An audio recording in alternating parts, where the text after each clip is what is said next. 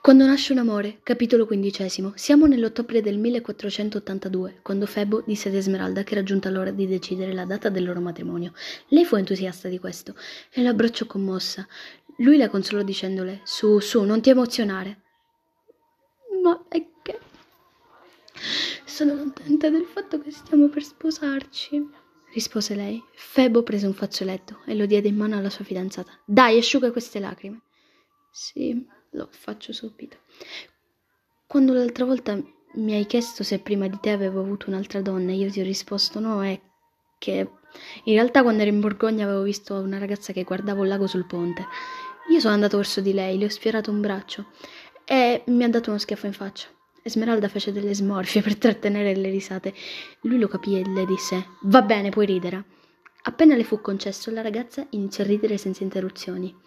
O così sembrava fin quando Esmeralda non tornò a essere la ragazza seria e sensuale che era sempre. Gli disse: Lei com'era? Sì, era abbastanza bella, ma mai quanto te. Tu sei molto più bella, troppo bella. Oh, tesoro, così mi fa impazzire. Anche tu sei bello sai. Te lo dico da donna, lei non ti meritava, io sì. Infatti, non a caso stiamo per sposarci. Non avevi detto che avremmo fissato la data del nostro matrimonio dopo aver detto a tutti di non voler prendere Fiordaliso come moglie? Sì, ma fissiamola adesso, secondo me è meglio così. Va bene, cosa ne pensi del 25 marzo? Perfetto, adesso posso baciarti? Sì.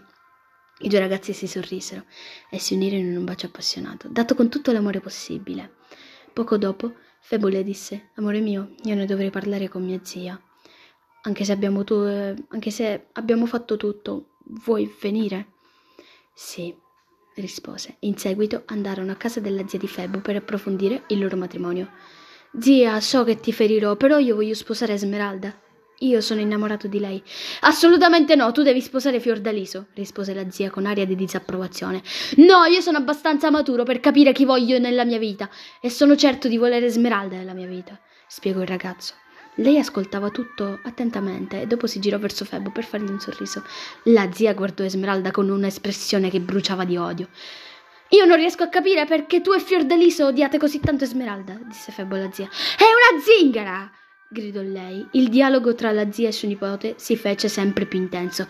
Non puoi decidere tu per me. Sì, sei un soldato e non puoi sposare una zingara. Perché devi fare così? Sembri il giudice Frollo. Il giudice Frollo. Io e lui eravamo grandi amici fin quando. fin quando. La zia si sedette tenendosi la testa e la coppia guardò la zia con aria confusa. La donna iniziò a raccontare. Ragazzi, voi dovete, dovete sapere che io e Claude Froll eravamo grandi amici. E quando sposai quello sciagurato di tuo zio, il ministro era molto contrario al mio matrimonio e quindi mi consigliò di uccidere tuo zio. Ovviamente lo feci perché volevo riconquistare il suo amore. Mi disse di ucciderlo se volevo essere di nuovo la sua fidanzata. Quindi un tempo vi amavate. Sì, solo che dopo c'è stato un litigio e per sbaglio sposai il padre di Fiordaliso. Poi Claude Frollo mi consigliò l'omicidio anche perché era gelosa. Dopo è tornato da te. No, mi ha detto che amava il palazzo di giustizia più di me. Ah, ora capisco molte cose. Ecco perché era così ossessionato da me. Voleva essere amato. Fin dalla tenera età ha mostrato strani segni di squilibrio. Oh, signora, mi dispiace. Io non sapevo nulla di voi e del giudice Frollo, però possiamo sposarci.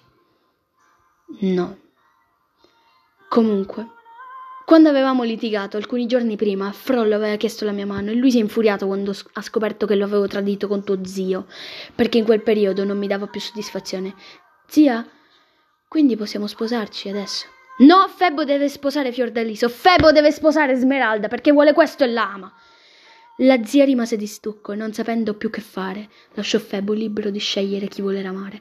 I due ragazzi si chiusero nella stanza di lui, che la prese.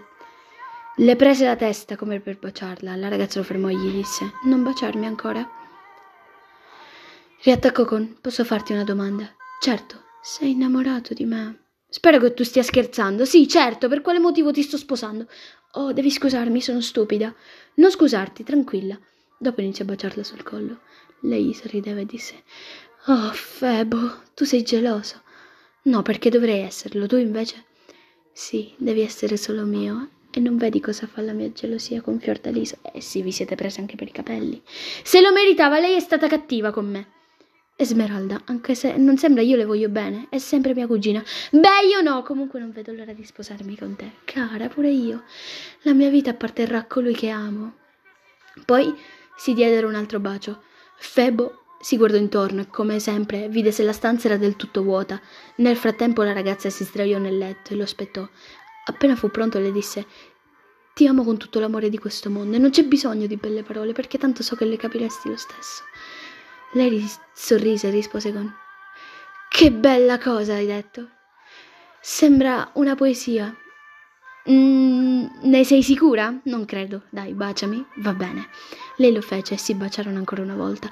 Poco dopo Febo si allontanò dalla ragazza e aprì un cassetto, prese un vecchio quaderno che decise di mostrare ad Esmeralda. Che cos'è questo? È solo un'accumulazione di carta vecchia? Assolutamente no. Questo è il diario della mia vita. Mi è sempre piaciuto esporre me stesso e comunicare in qualche modo. Ah, adesso capisco tutto. E cosa fai con questo? Scrivevo le mie giornate in Borgogna, faccio disegni a volte, scrivo poesie, insomma tutto quello che mi piace.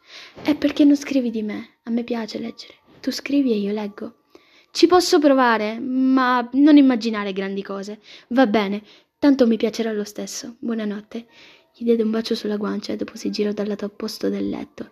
Il ragazzo prese tra le mani il quaderno e iniziò a scrivere di come Smeralda fosse entrata nella sua vita in una notte intera. Sei là che guardi e ti serve del cuore. Ce ne sono miliardi quando nasce un amore